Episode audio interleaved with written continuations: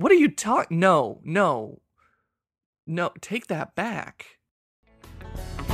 I work all day to pay the rent before the money's earned. Well, it's all been allocated. I got nothing on my plate, but I wish that I were fat. Nine more gallons, and I'll have me a hat.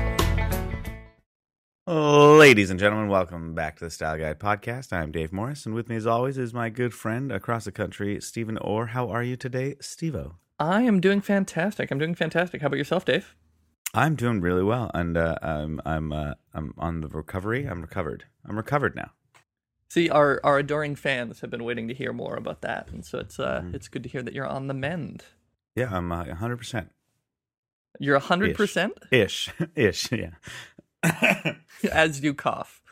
as I cough. Yeah, no, I'm good. I'm good. Uh, and today we are talking about another fantastic Canadian who is well over 100 percent, and that is, of course, Rick Moranis, Rick Moranis, everyone.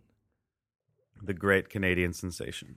So for the those of you who have forgotten who Rick Moranis is, you know, Ghostbusters, Little Shop of Horrors, Spaceballs, Honey I Shrunk the Kids. Yeah, some of you may know him as Frederick Allen Moranis, but not many. I, yeah, I, I I didn't even know his name was Frederick. Yep, Rick is short for Frederick. In this case, in this case. Okay, well that makes sense. So uh, yeah, we've decided to follow up our Nicolas Cage with with a study of the the filmography of Rick Moranis and the the style of uh, of his work. Yeah, and uh and his actual like uh, filmography is much smaller than people might imagine.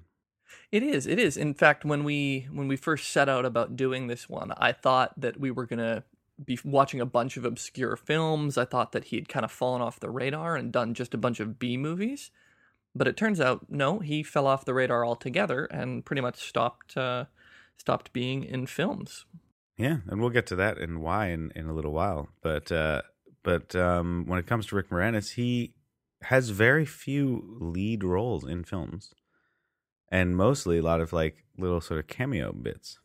Yeah, which which is kind of funny because there was there was a period where he his face and kind of the Rick Moranis character was was something that he he felt he was renting out. He wasn't doing films for the sake of acting. He was doing films because they wanted the Rick Moranis character. Yeah, exactly. And like if you look at his most famous roles like Ghostbusters, he is a small part in that film. He's not one of the leads. If you look at the Flintstones, I guess he's one of the leads in the Flintstones. Well, but even then he's he's not he's not predominant or he's he's definitely not John Goodman. Yeah, he's not Fred. He plays Barney. Yeah. right? Or, or Honey I Shrunk the Kids even, right? Like the I remembered that movie very differently. I, I thought it was a movie about the parents trying to find the kids, but it's actually more about the kids' adventure, and the parents happen to be background characters. hmm Even though his name is the name that sells that franchise, like when they went on to do the sequels, his name was the name, Rick Moranis, but it actually is more about the kids, the first one. And which is why the second and the third end up being all about Wayne Szalinski. Yeah, we blew up the kid. I I'm that's one of those examples of sequels that say, well, we're, we can't do the same thing, so how can we do something similar but totally different? Yeah, just use. How can we use this name to make more movies? yeah. So uh, my first introduction to Rick Moranis, I think, was Ghostbusters. I think that was the first I ever saw of him, and then when I was a teenager, we we discovered Strange Brew and Bob and Doug McKenzie from Second City Television. And you know, I think I think my trajectory was the same. My my dad probably would have, you know, uh, put Ghostbusters upon me at a relatively young age, and that would have been my first introduction. And maybe I saw Honey I Shrunk the Kids before I ended up getting into Second City Television, but um, very very similar sort of trajectory. Actually, I think you're totally right. I- It would have been Strange Brew would have would have been when I was more of a teenager and, and started getting more nostalgic, as you do. Um, and so it would have been Ghostbusters, Ghostbusters 2, Honey, I Shrunk the Kids, and then um, probably even uh, um, Spaceballs Oh man, Spaceballs. before really finding the the the start of his career and how hilarious and wonderful and, and cheesy and beautiful it was in Bob and Doug McKenzie. Well, and that's one of the things that I I find so surprising is that of course of course Rick Moranis came from comedy roots. That makes a ton of sense. But I I had this vision of him as a, a somewhat serious actor who did children's films as well, like children's comedy. But no, and he his roots were were there next to you know John Candy and Martin Short, right? Doing doing Canadian co- Eugene Levy, you know Yeah, they sure. they all got their start in the in the same little period. Yeah, and actually, the, the fun thing about Rick Moranis, uh, fun fact about his start is he didn't start out uh, at Second City like everyone else. He was the only cast member of SCTV who came just from another route. You know, he was friends with Dave Thomas, who does the the Bob and Doug McKenzie with him, and he I think he was like a radio DJ or something for a while, Rick Moranis, uh, and then his buddy got him into SCTV, and that's where he sort of just started. He didn't go the route everyone else went. I didn't know that. That is that is kind of uh, surprising. Yeah, yeah. I, I remember. I remember hearing that Rick Moranis was the only Second City TV cast member who did not go through Second City, and he's just a funny guy. Well, and and for me, he is an icon of SCTV. He's probably the first one that I think of. Yeah, totally. Uh, if not the first, then one of the first that comes to mind. And he, yeah, he he's not a Second City guy. Hmm. Yeah, and actually, the Bob and Doug McKenzie bit was when the show got picked up by the CBC. I think. I was just reading all about. I was reading all about the history of the Second City TV because it's fascinating to me, um, and it's part of what I do. So it was interesting. But that um, it was only after they got picked up by the CBC that they had to do uh, Canadian content. Right. And so, because of Canada's Canadian content laws, they created these like hosers, these two very stereotypical Canadians, to fill in the Canadian content section, which I think is hilarious. That is a great way to get by the CanCon regulations, which which can be moderately absurd at times, but but at least they they had fun with it and and had Yeah. uh, these two hosers come on and And so, because of Canadian content, they made fun of Canadians so much that now some words that I don't even think were associated with Canada are now associated with Canada. Like hoser. Is that really a Canadian thing? I I thought that that was like a Minnesota thing. Yeah, I have no idea where that came from. I, all I know it from is Bob and Doug McKenzie. Canada is such a weird, you know, younger sibling to the United States. Like our our our making fun of Canadians is making fun of people from Minnesota. Like that's that's what we do when we decide. Because for for me, the thing that I love about Bob and Doug McKenzie is that's not a vision of Can- Canada or Canadians that I have ever even remotely thought was Canada. Yeah. It's almost like they they uh and I think they even were making that for Americans. That's yeah. Like for Americans to watch and laugh at funny Canadians cuz I think the the show was uh, pretty popular in the states as well. Like it it, it did well. Uh, and so it was like they were making Canadian content for Americans, making fun of Canadians. absurd absolutely wonderfully absurd Yeah, and uh, and still like it, it is an iconic Canadian comedy moment, and like I still think of Bob and Doug McKenzie's "The Twelve Days of Christmas," although I think they call it "The Twelve Days of Beermas." Ah, I don't remember what it was called. I just remember that like the the on the first day of Christmas, my true love gave to me a beer, and that's it. like that, and, and then they go through, and it's all just about beers and stuff like that. Uh, it's pretty pretty funny. so uh so is that is that where we're gonna start we're gonna start with the rick moranis of the the very early strange brew years and and work our way through Well, I mean, the early Strange Brew years was pretty close to the early Ghostbusters years, wasn't it? yeah it's true they were basically made back to back for him Yeah.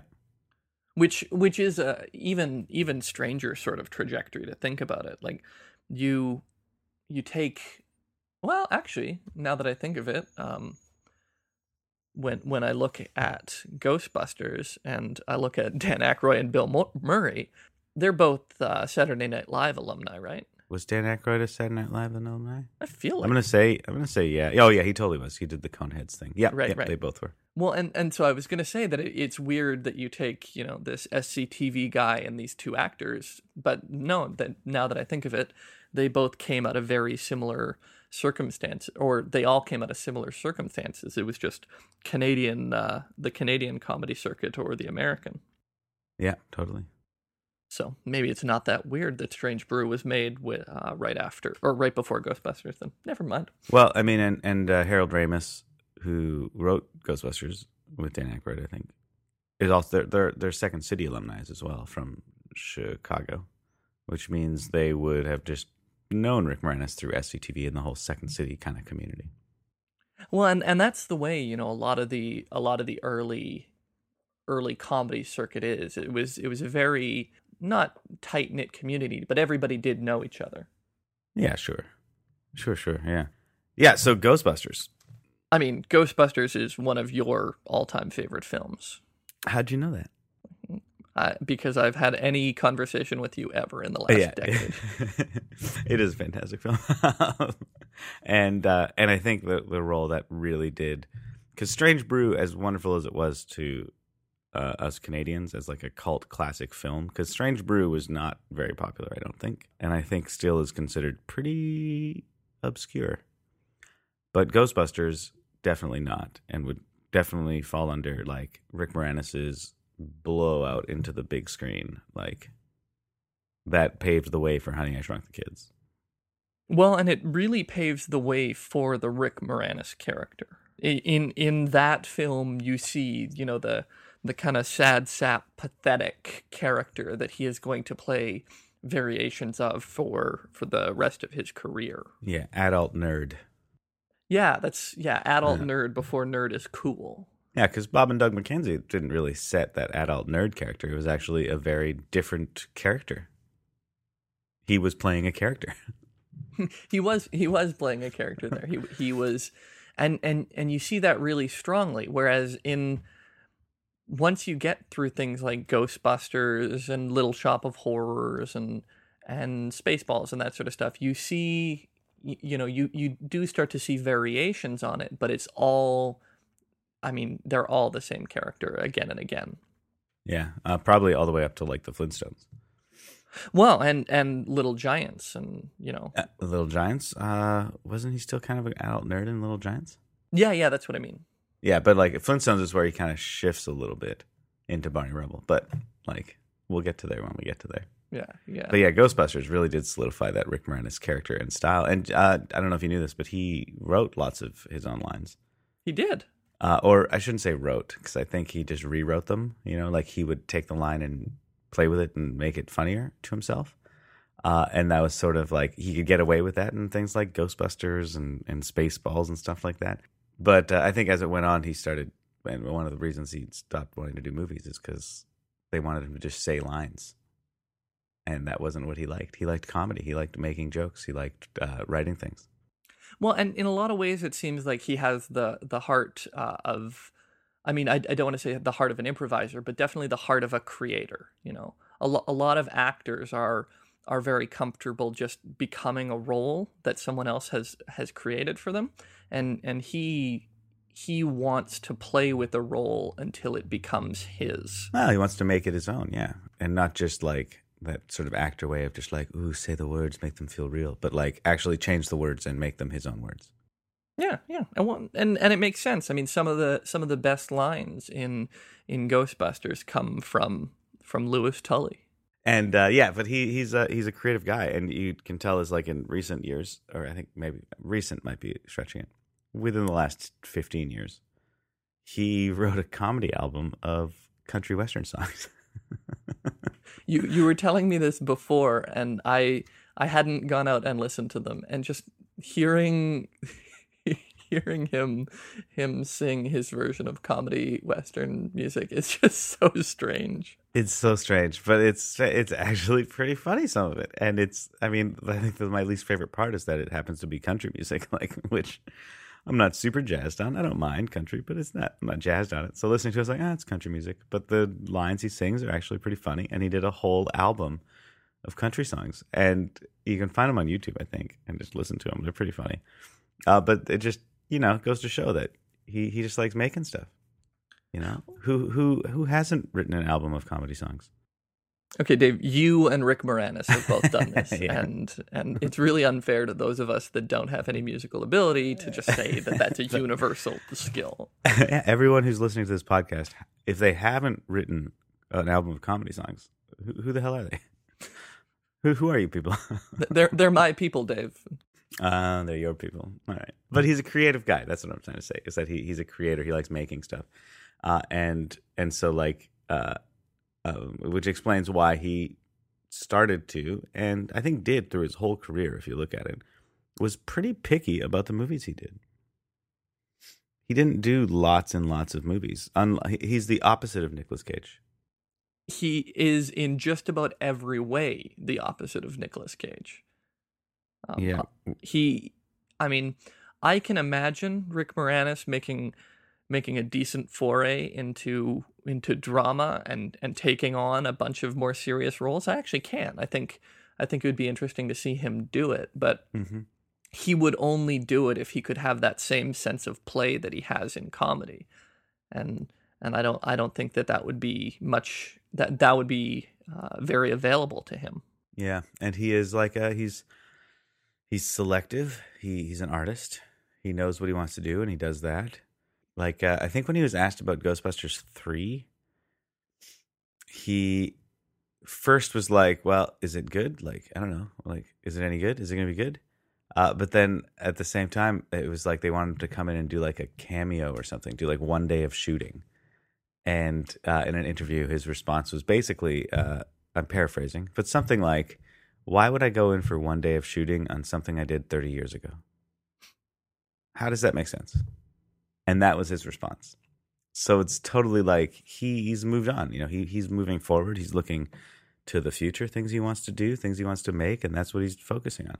And he, he likes making stuff. I can totally relate with that sensation. Whereas Nicolas Cage, I think, just liked doing stuff. like, I don't think he cared much about what he was making or doing. He just wanted to do stuff. Like a movie? Yeah, let's make a movie. Well, and and Rick Moranis, uh, I mean, it, you get the impression that he made a bunch of money in the '80s and '90s, and and walked away relatively wealthy, and and has largely been, you know, living living modestly off that wealth, which is such the anti-Hollywood story. Yeah. You know, it you you don't get the impression that he went out and and bought, you know, Action Comics one like like Nicolas Cage did, right? Yeah. Like he he he had a very different set of priorities with what he wanted to get out of it. yeah, sure. And I think and and now we come to the sad part of the podcast. I think that has to do with the death of his wife. Yeah, I know. We were going to have to get there eventually. Um, that, uh, yeah, his wife had uh, cancer and passed away. And so he, he uh, as he's as he's said many times, he didn't retire from acting. He just took a, a hiatus, a fairly long hiatus, but a hiatus. Well, and I mean, you know, having to take care of two two young kids and raise them on his own, that seems like a like a difficult enough task. Yeah, and that's and that's like again that anti-Hollywood, somewhat beautiful story of like his wife passed away, and he was like, "All right, well, like, I'm not gonna make movies, and I'm gonna raise my kids and be a father." And he, I'm sure, has done a wonderful job. Yeah, yeah. I, I imagine that, that his kids grew up great. And and that's one of the I, I remember reading an interview about uh, with him about his some of his uh, future career plans. And and uh, the the phrase that he said, I love it when the internet is wrong, talking about his retirement. Yeah, just just because you know you know it's very much he he seems like this he seems like a loner. He seems somebody who's very comfortable you know uh, in his own head with his own with his own thoughts but he he loves a good joke. He loves he loves getting the opportunity to to to just get out there and play with ideas but he is just as happy to do that on his own time by himself or release a couple of country albums, you know, just because. Yeah, he doesn't give in to the pressure of like you need to be in Ghostbusters three because you're Rick Moranis and this is Ghostbusters three, and he was like, "Nah, I'm okay." yeah, and you know, I, I, not when I when I think about it, I mean that that seems like the best choice for me. I don't, I I have no particular interest in a new Ghostbusters movie. I which is which is to say I don't think that we need a sequel to Ghostbusters 1 and 2. I think that narrative is largely done. Yeah, and I think he even his other point was that he didn't think Ghostbusters 2 was very good. and like he liked Ghostbusters, didn't think Ghostbusters 2 was very good. So why is he going to do Ghostbusters 3? It seems to be getting worse. Like what's the point? yeah, but the problem is Ghostbusters 2 gave me like one of my mantras, like stay fit, keep sharp, make good decisions. That's that's a great line and a great thing to repeat to yourself when you're in a lousy situation. Who says that in Ghostbusters 2? Rick Moranis does. Did you just quote something from a movie and I don't know what you're quoting? Did yeah, that just happen? Yeah, he, uh, he's it's right before he gets on the bus with Slimer. Oh my goodness! Oh, I'm I, really proud of this moment. I am, I'm, I'm impressed that you managed to quote an obs- a, a obscure line from a movie from my childhood that I did not know. Oh, I'm gonna revel in this a little bit. We have to stop doing the podcast. It's over. that's, that's, the balance. the balance is totally thrown off now. This is it. This is the end of the style guide. It's game over, man. No, you you can make up for it by just saying something totally academic and inane. Uh, I, I I can't. I can't be you. I can only be me. Just like Rick Moranis can only be Rick Moranis. But I mean, I guess I could say something about how, like, you know, obviously your mantra is from a, an obscure film because it was something you saw that that stuck with you, and stories create who we are. There we go. That's that's close enough. We'll, Did we'll that sound, that sounds cheapo enough. it, will do. It'll do. Anyway, so yeah, he's an artist. He's an artist, and he's a good person. I think I've, I've never met him, but I assume he's a good person. Well, and the fact that he's an artist makes some of his film choices it interesting because there are there are a lot of actors where if you pointed to them doing something like uh, I wouldn't say I wouldn't say Spaceballs, but I will say like the Flintstones, yeah, um, sure, or or even Little Shop of Horrors, right? Where where those aren't roles where you really get to be an artist in. You know, the particularly Little Shop of Horrors, horrors. You don't get to put your own flair on the character. Yeah, not really. You know, he he plays Seymour well, but Perfectly. that's yeah, that's exactly what we expect of Seymour. There's not there's not much room for uh, fun-loving Rick Moranis in there. Yeah. And Barney Rubble, you you wouldn't think that that someone would who who is so interested in the craft of acting or or their their understanding of it would would jump on the opportunity to play a cartoon character. Yeah, and you know, I, I got to say it's actually something about the Flintstones that when I was rewatching it, I, I sort of uh, noted in my brain was that I think Rick Moranis being in that film influenced the story and creation of that film. Because if I remember watching the Flintstones when I was a kid, I don't remember Fred being stupid and Barney being smart. Like I don't remember that as being one of the the the the main points of that show. Is that is that what it was? Was that what it was? I mean, I know I know there were times when when it fit for them to be, but I I I think you're right. I don't think he was an idiot. Yeah, they were both just like, you know, guys and like that was the, the and the joke was that they were in the Stone Age. I don't think it was that Fred was that much stupider than Barney. At least that never, if that was it, it never registered with me as a child. But watching the the movie, I was like, they're making Barney like a smart, nerdy friend, and Rick Moranis is playing him, which is exactly what we would expect Rick Moranis to kind of to play. So I, I wonder if they once they had Rick Moranis cast for that role, they altered the story to fit that narrative of Fred being dumb and Barney being smart. Well, as a matter of fact, I believe Rick Moranis was in the writers' room for that. He, I don't, I don't think he was. He got a writing credit on it, but he definitely was involved in that process somehow. So, you can, you can see, I think you're right to point out his influence on that movie. I mean, one of the first people that they considered for the character of Barney Rubble, Danny DeVito. That would have been a very different Flintstones movie. I know. I mean, at that point, why not just cast Arnold Schwarzenegger as as Fred Flintstone and and just pick up that same cliche? that might have been a great film. Uh, Oh, I, the- I I would have watched it, yeah. yeah, that's pretty fun. But Danny uh, Danny DeVito would have been a very different take on Barney Rubble. Yeah, And can I can I just say, is it not absolutely amazing the cast that they have for that movie? Oh, it's it's an incredible cast. Like uh, they had uh, who? What was her name playing Sh- uh, Sharon Stone? Uh, Halle Berry. Halle Berry playing Sharon Stone. Like the, uh, Rosie O'Donnell was in that film. Uh, uh, John Goodman? John Goodman, of course. And what's the name of the bad guy in that movie? Who's from Twin Peaks? Oh, what's his name? Um uh, uh Kyle Kyle Kyle Kyle. Whatever his name is. um, Yeah, Kyle who was on Twin Peaks and Agents of Shield and whatever. yeah. Uh, so like they had a huge, amazing cast in that film. And the film itself was actually pretty fun to watch again when I watched it. I was actually I enjoyed it much better than I expected to. Well, that's because they made a huge mistake with that movie. It's What's not that? a it's not a kids movie. What do you mean? It's about it's about money embezzling and like um, And at one point, you know, Fred might be about to cheat on his wife, yeah, true. and they're gonna they're gonna hang Fred and Barney at the end of the movie. well, I'm pretty sure that movie was made. Uh, it was made in the '90s, and the original cartoon came out in like the '60s or something. So I'm pretty sure it was made for people that watched the original cartoon who are now grown up.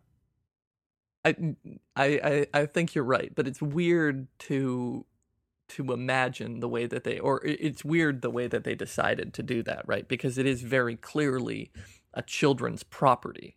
Yeah, with very altered to have a lot of adult themes.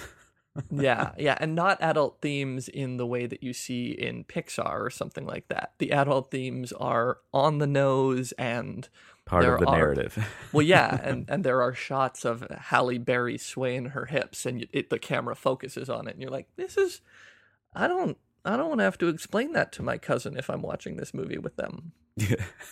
I want to be like, yeah. then with your- again, to your cousin? well, I don't have kids. I okay.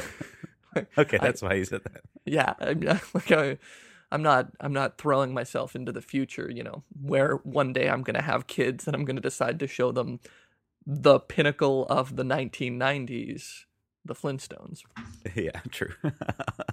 but yeah, like like uh, so, I think the Flintstones was influenced by having Rick Moranis play in it. Un- unlike Spaceballs, like Spaceballs, I I can't speak to what whether or not I think because it it the existing property for Spaceballs they were spoofing anyway, so it was all a spoof. But the fact that he as uh oh, his name's not Darth Vader, and what's his name in it? uh, lord lord dark helmet Lord Helmet. Yeah, that's right. Lord Helmet. Um, and that that sounds very much like Mel Brooks comedy. Um, a little uh, on the nose.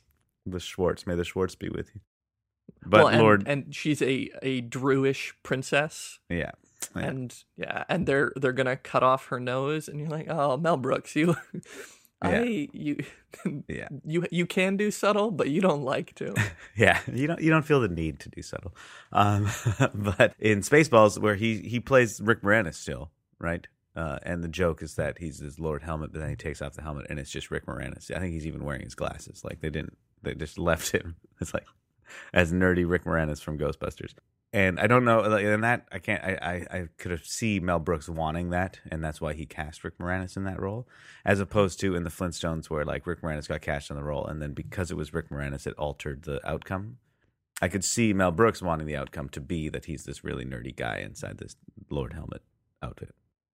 Yeah, yeah. Spaceballs feels like it's a Mel Brooks movie, uh, and and all the characters feel like they're Mel Brooks characters. Not nobody feels like they're particularly bringing bringing their own idea to it. It all Yeah. feels very much uh, like that, which is which makes it actually really interesting that Rick Moranis actually approached Mel Brooks to do a sequel. and it was going to be Spaceballs three, The Search for Spaceballs two, Nice. and and he approached go, him with it. go, uh, go, Mel Brooks. but it but Mel Brooks and him couldn't work it out, and so they ended up uh, never doing it. But Because Rick Moranis probably wanted to write a lot of it. Well, you know, they they haven't said why it was, but I, I wouldn't be surprised if he had his own ideas and he wanted to bring it in, and Mel Brooks said, "Eh, I do Mel Brooks movies." Yeah, you know, instead of speculating, I'm going to say that's what happened. I'm just gonna I'm just gonna be the guy who makes a decision and starts starts the rumor uh, right here. You heard it here, everyone. Rick Moranis wanted to write it, and Mel Brooks said no.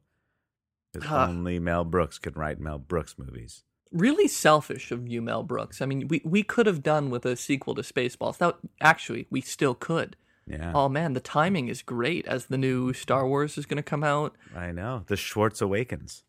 I uh, can can can we pitch a movie to Mel Brooks? Is that something you and I can do? No, we can't. If Rick Moranis can't, how could we? Okay, how could we? And I, I don't like Mel Brooks movies. What are you talking? No, no, no. Take that back. I don't like them. I don't like them. Have you tried to watch a Mel Brooks movie in the in recent history? Yeah, I watched Spaceballs this morning. I Okay, watched them. and I love it. and you love it I yeah, I still. love it. Like you, don't you didn't look at it going like, oh, Mel Brooks, your comedy's the worst. And like watch Robin Hood Prince. Uh, Men the in Robin Tights. one? Robin Hood Men in Men in Tights. Tights is great. It's an absolutely terrible film. It is so hard to watch the terrible racist jokes and like uh, it, it's it's it's uh, it's like a, a watching a, something a, a, a six year old would laugh at. Dracula Dead and Loving It. Yeah, You terrible film. uh I mean, Leslie Nielsen keeps that movie alive. Same with Rick Moranis is does great in Spaceballs. I I e- Okay, we're getting into a new podcast here, so let's let's can we save? Can we do a Mel Brooks podcast? yeah, I'm just gonna save all of this rage, and we're gonna And we'll gonna- and we you can we, we can rip apart Mel Brooks later. yeah, forcing you to rewatch Mel Brooks movies. I'm on board with that. Yeah, Mel Brooks, master of subtlety. so back to Rick Moranis because I I we haven't talked about my favorite Rick Moranis movie yet, Okay, let's do it. and it's probably a movie that I'm, I'm going to guess none of our listeners have even seen because who knows of this movie, which is My Blue Heaven, My Blue Heaven. It's a 1990 film starring Rick Moranis and Steve Martin. It is. It is. And and other you know Joan Cusack is in there as well you know but Yeah. uh but my blue heaven uh totally my favorite rick moranis film it is my second favorite Goodfellas movie. what what's your first favorite? Goodfellas. oh nice. Yes. Uh, so the, for those of you who don't know my blue heaven it, the, the story is steve martin is playing a, uh, a italian mobster who gets put in the witness relocation program and rick moranis is of course the nerdy fbi agent who is helping him you know stay under the radar to testify at these two trials. And they end up you know learning from each other and becoming really good friends and saving each other's lives. And it's this wonderful fun buddy love story and rick moranis is perfect in it. And it's totally a movie where i now that i know that he liked to write his own lines i can see how he would have helped make that movie funnier. Interestingly enough, that's another movie where uh where not Danny DeVito but Arnold Schwarzenegger was originally cast. To play the role of Steve Martin. no it wasn't. I yes. no way It was originally it was going to be Arnold in the role of Vinny and Steve Martin in the role of Barney. where do you get you're just making this up oh my goodness you're not making this up I'm not making it up. oh my goodness steve martin was going to play barney Yep. Yep. Oh my mm. goodness. He, That would have been a very different movie. It would have been a bad movie. It would have been a bad movie. I mean, you could probably say now that it's not a good movie, but it, nah, that would have made it a bad movie. Oh my goodness. I, my life is destroyed now. Why is it destroyed? I I I don't know how to. I can't not picture Arnold Schwarzenegger now as a mobster. Wait, has Arnold Schwarzenegger ever never played a mobster? I don't think so. Okay, well, I'm glad that he's back into acting because at some point he'll stumble into that role. Yeah. Uh, anyway, okay. Sorry, I'm gonna get back on track here. And right, uh, My Blue Heaven. My Blue Heaven is Rick Moranis playing the perfect Rick Moranis character. Uh, and actually, now that you've said that Steve Martin was originally going to play that role, I, I can authoritatively state that Rick Moranis being in that role changed a lot of what that role was. What does authoritatively mean? Does that mean I just made it up? Because because that's how I'm using that word. You know what? That's fine. We're gonna. It works. I'm using that word as if like authoritatively means I have invented the meaning. Because yeah, Rick Moranis in that role makes it makes it the nerdy FBI character. Well, and I mean, knowing, I mean, honestly, knowing that they're based, uh, it and Goodfellas are based on the same source material, um, and like they're they are very different films, Yeah. and it it wouldn't surprise me if if Rick Moranis definitely had had his his fingers all over that script. Hmm And made it better.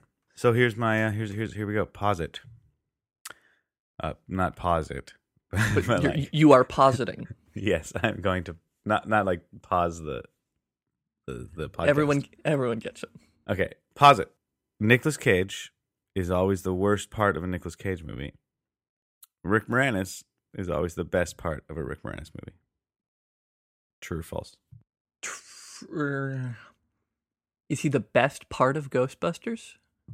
Ooh, good counter. Because he's probably not the best part of Ghostbusters. He might be the best part of Ghostbusters too. No, not even. Not even. Because Bill Murray, Dan Aykroyd, Harold Ramis, uh, uh, um, the two different people that played Winston in the two different movies, uh, Sigourney Weaver, all of them are great. So yeah, you're right. Okay, he's not always the best part of a Rick Moranis movie. But I think that might be. Well, no, I mean, hmm. No, it's now that I look at it, it's not even remotely true. Because I'm, I'm going to say John Goodman as Fred Flintstone was is better. amazing. Is, Yeah, yeah. was better than Rick Moranis as Barney. Sure. yeah. Yeah, I will. I will give you all of those. I will give you that. Yeah, I, I that that was just. I was just trying to throw that out there. I was just trying to, you know, authoritatively um, make make a statement. That being said, Rick Moranis does make the movies he's in better by being Rick Moranis. Ah, that is a much better way to phrase that. Rick Moranis makes the movie better. Nicolas Cage does not. Yeah. Rick Moranis can even make a bad movie okay, whereas Nicolas Cage makes a good movie okay instead of great. Okay, yeah, I see what you mean. Yeah, yeah. Like- Nicolas like- Cage takes it down a notch, and Rick Moranis brings it up a notch. Yeah. And probably my my best example of that is the the sports comedy film Little Giants starring Rick Moranis classic. and Ed O'Neill. How did we not talk about that in our sports movies? Uh, I I know. I when I sat down to rewatch uh, Rick Moranis movies, I was blown away that I had forgotten this film, which I know I saw as a child, but I remembered almost all of it really? very, very detailed. Like it, none It's- of the movie was surprising to me. It's your Mighty Ducks too. It's My Mighty Ducks 2, which makes me sad because it is a terrible movie. Is it really that terrible? Uh, I didn't rewatch it on this because uh, maybe I guess I knew better. Well, well, I mean, like the premise is Rick Rick Moranis and Ed O'Neill are pl- playing brothers. One of them a football star, and the other one a gas station attendant, and they both coach their own pee wee football teams. And it is exactly every terrible cliche about a child sports movie that you would expect, with none of the charm Mm, and Ed O'Neill clearly hates himself for doing the film. Like throughout the film, you can see it's just pulling teeth for him. And Rick Moranis just brings this kind of honest, earnest, I'm gonna just, I'm gonna be a dad who cares about his kid. And every scene he's in, you're just like, oh, that's touching. oh, That touches my heart the way that he and and it's his uh, his wife ran away, l- leaving him with his daughter, and he raised her on his own, and he's just Oh. doing the best he can. That is totally like what his real life was like at that moment. I know, and that Because during that movie, his wife, as far as I know, had passed away at that time. Uh, and if she hadn't, she was definitely very ill. and it, that it just it's so perfect those scenes with him and then everything else is just garbage that is not worth your time but uh, just so wonderful So it is like Mighty Ducks 2, but without uh, what's his name? Not Emilio Estevez, but the kid, Joshua Jackson. right because joshua jack well Because he's like the charming kid that we all like. yeah because his daughter is supposed to be that character but she fails because i don't know She gets one upped by Rick Moranis. Yeah. well yeah i mean and who doesn't am i right Who, yeah. Who doesn't get one upped by Rick Moranis? You know who Bill- doesn't? bill murray, Bill Murray. Yeah.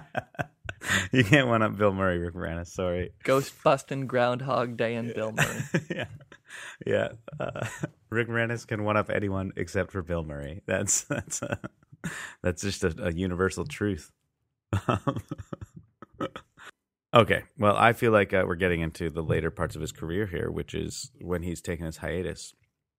And what he ended up doing was essentially just voice work. yeah After after Honey We Shrunk Ourselves, which I'm surprised isn't the reason he took on hiatus, but I'm sure contributed to his hiatus.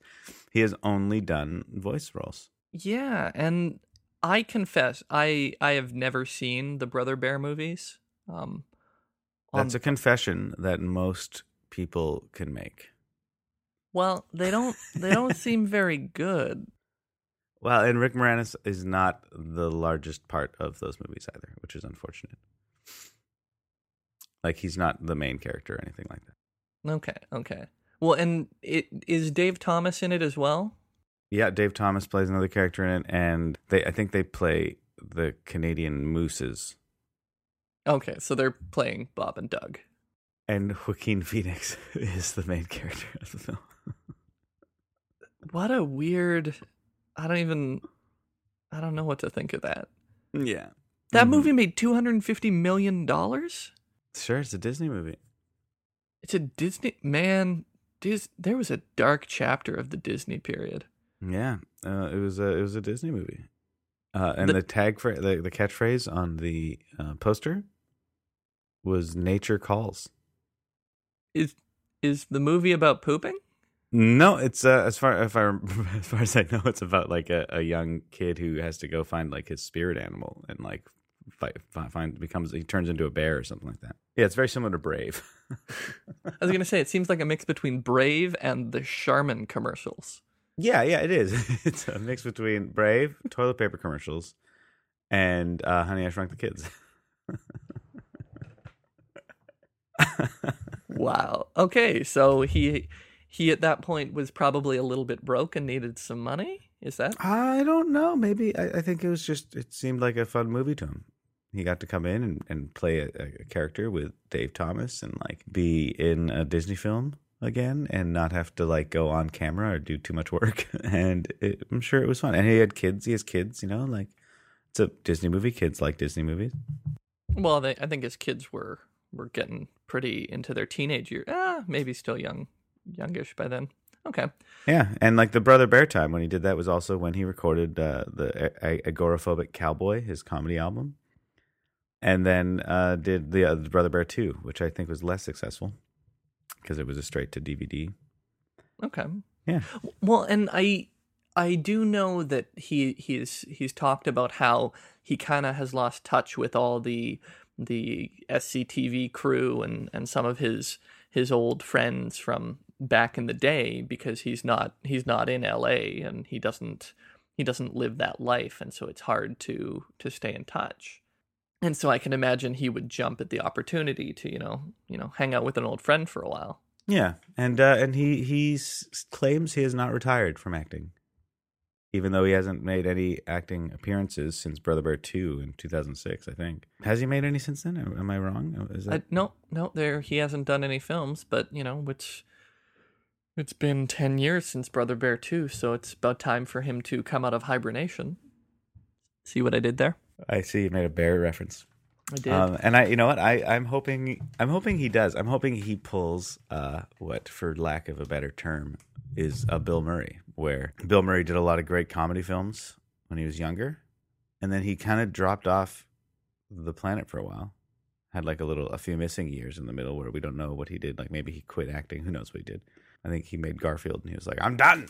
Um, no, I don't. Uh, made Garfield two, and then he was done. I, I don't think it was Garfield that did it, but like he he he stopped making some movies for a while and then came back and all of a sudden came back as a very uh, as of what we what we now think of as Bill Murray, you know that that sort of like defeated old guy, um, Steve Zissou, you know, like uh, like the Wes Andersonization of Bill. well, and I, I think that even started prior with yeah, uh, Lost, in in, Translation. yeah, Lost in Translation, where he's like this plays that playing this very different kind of like subtle low low Yeah. key comedy, and I think uh, I think I would love it if that's how Rick Moranis makes his step back onto the screen, where he comes back on as a very different, mature. Uh, Rick Moranis, no longer playing the nerdy Rick Moranis character, but maybe some insightful, thoughtful character and, and something that's more of a drama. Well, and I think the the director to do that would be Wes Anderson. I I think that that doing a Bill Murray in that regard would be really cool. I think you could you could see him having a lot of fun playing in in Wes Anderson's world. Yeah, or Tarantino. I just I just wanted to say that. I, I authoritatively, um, I just wanted to say that. I think it'd be pretty funny if he was in a, Tarantino film. But no, I think you're right. Like Wes Anderson would would ma- work wonders with uh, Rick Moranis. Well, I mean, regardless of what where he goes, my I do hope that he does get back into acting. He in even though I was sitting and watching an absolute ton of children's movies for for this week, I I really enjoyed Rick Moranis on stage on the screen. He he is a pleasure to watch. Yeah, he is. He's very likable, and he does make movies that he's in better. He is the best part of Brother Bear Two. I guarantee it. I you know what? I am going to claim that you are are the authority on that and and take your word for it and never watch Brother Bear 2. Yeah, But I will tell other people that he was the best part of Brother Bear 2. Mm, yeah, you should. Uh, on my word. On your word, Yeah, authoritatively. yeah. I am the authority on Rick Moranis now, Okay. which means I make things up about Rick Moranis. Right? That's what it means. I'm going to buy you a dictionary for Christmas. It's going to be awfully exciting. Mm, Don't bother. Okay, well, um, I think that brings us to the end of uh, our exploration of Rick Moranis. Unless there are so. a- any last thoughts that you wanna you wanna dive through. Um, I think we did. Uh, I think I, I covered my last thoughts there pretty much. That I really do hope that he gets back into acting because I, I do, I do, I do, I do appreciate and like the man that is Rick Moranis, and I'd like to see him do more work. I, I think that's fair. I think that's fair. The only thing that I'll say is, uh, in reading the Wikipedia page for the Flintstones, uh, the the one part of the the page that I really enjoyed was that the film has some notable differences from the cartoon series. we talked about how the kids are older and how Yeah. Bam Bam is adopted. Yeah. And the last line there is Barney is slightly taller in the film. And I think that that's profound.